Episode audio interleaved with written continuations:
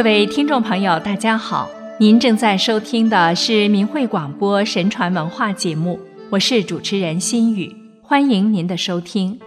今天我们来谈谈孔子的天命观。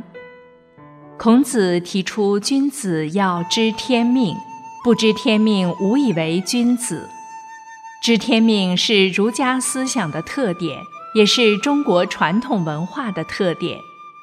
天命就是自觉有一种使命感，知天命即领悟自己负有使命，必须设法去完成。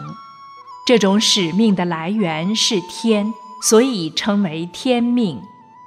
孔子的天命观包括不断修身，以达到至善和使天下回归正道等。他在《论语》中说，五十有五而有志于学，三十而立，四十而不惑，五十而知天命，六十而耳顺，七十而从心所欲，不逾矩。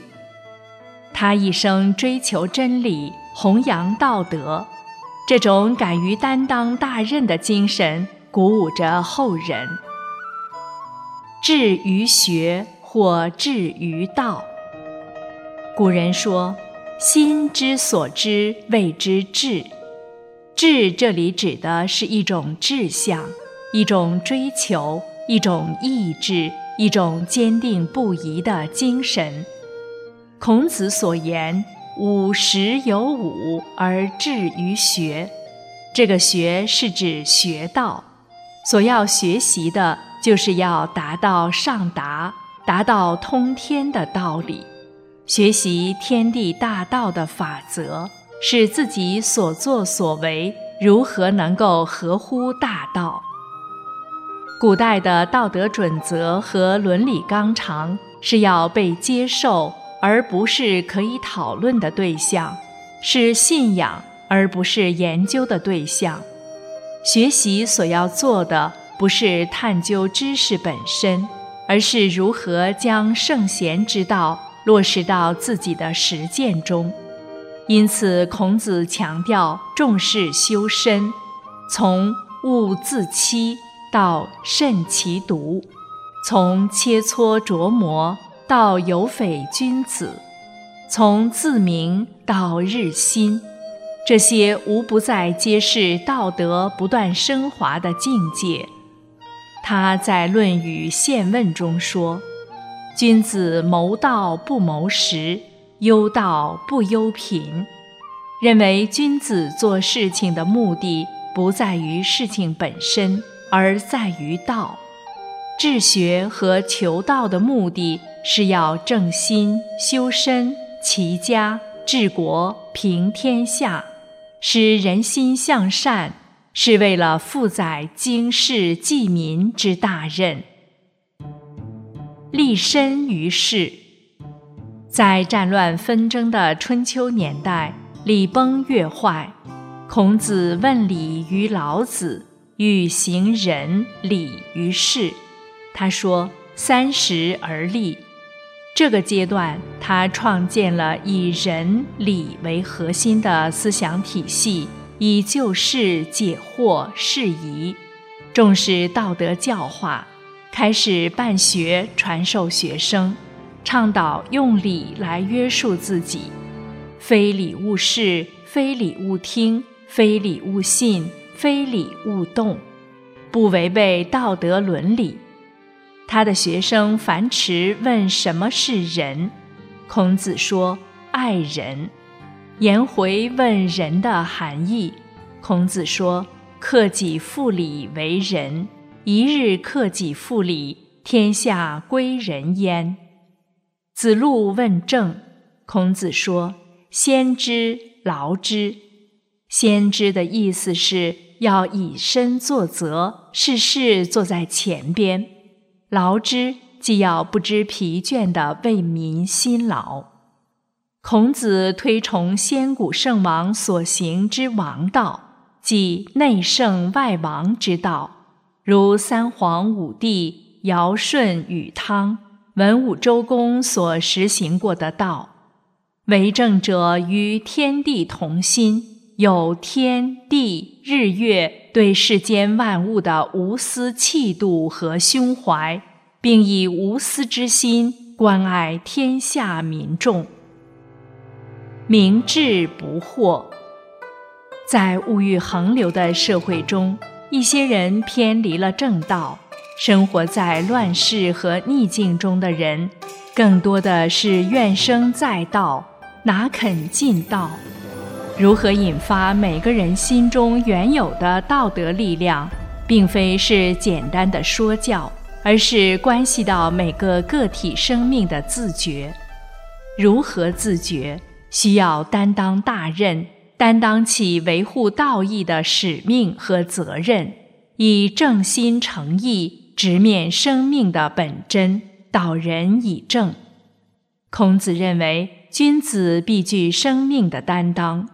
他说四十而不惑，这个阶段他力图恢复周礼，欲兴圣王之道。周间于二代，郁郁乎文哉，吾从周。他道心坚定，不计个人得失，置个人贫富穷达于不顾，说贫而安，富而知礼，饭疏食饮水，曲肱而枕之，乐亦在其中矣。不义而富且贵，于我如浮云。知顺天命。孔子说五十而知天命，六十而耳顺，明确了在宇宙决定论的价值观念中做出正确的人生选择，即认识到命由天作的必然性与福自己求的可能性，而对人生采取择善固执、依乎中庸的态度，安于意命。他说君子畏天命，故居易以四命，反之小人不知而不畏，故行险以侥幸。知命者不立于强言之下，君子尊重客观规律，明辨是非，对未来发展有理性的判断和预测，可以唤醒他人从善，以避免灾难的发生。于是孔子带着学生周游列国而弘道。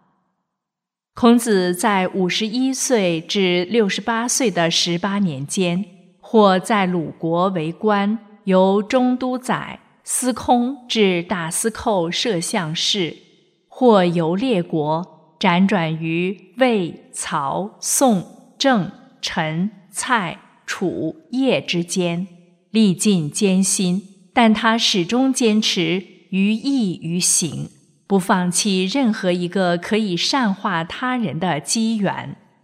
在匡地被匡人围攻时，他说天之未丧斯文也，匡人其如于何。在宋国被司马桓颓威胁时，他说天生得于愚，桓颓其如于何。针对当时的于其昧于傲，宁昧于躁的看法，孔子说获罪于天，无所导也。这些都体现了孔子奉行天命的坚定信念。从心所欲，不逾矩。孔子返回鲁国时已经六十八岁了，又致力于整理诗书礼乐和教育。他说七十而从心所欲，不逾矩，这时一切行为已无太过不及之偏僻，达到了中庸的至德，能够从心所欲，又自然而然地不越人理天命。他说吾自谓反鲁，然后乐正、雅颂各得其所，学而不厌，诲人不倦，发愤忘食，乐以忘忧，不知老之将至。删诗、叙书、定理、正乐、赞义，为后世留下了宝贵的文化财富。明确教育的作用是教人知天命，并达到顺应天命。他一生都是在孜孜不倦地教人，门下如颜回之好学，闵子骞之廉洁，曾子之弘道。孔子将维护和传播道义作为其一生永恒的志向与追求，要完成上天所赋予的使命和责任，无论身在何处，都能够以超然的态度面对一切挫折和困苦，始终刚毅沉着而毅力鲜明，为后世做出了楷模。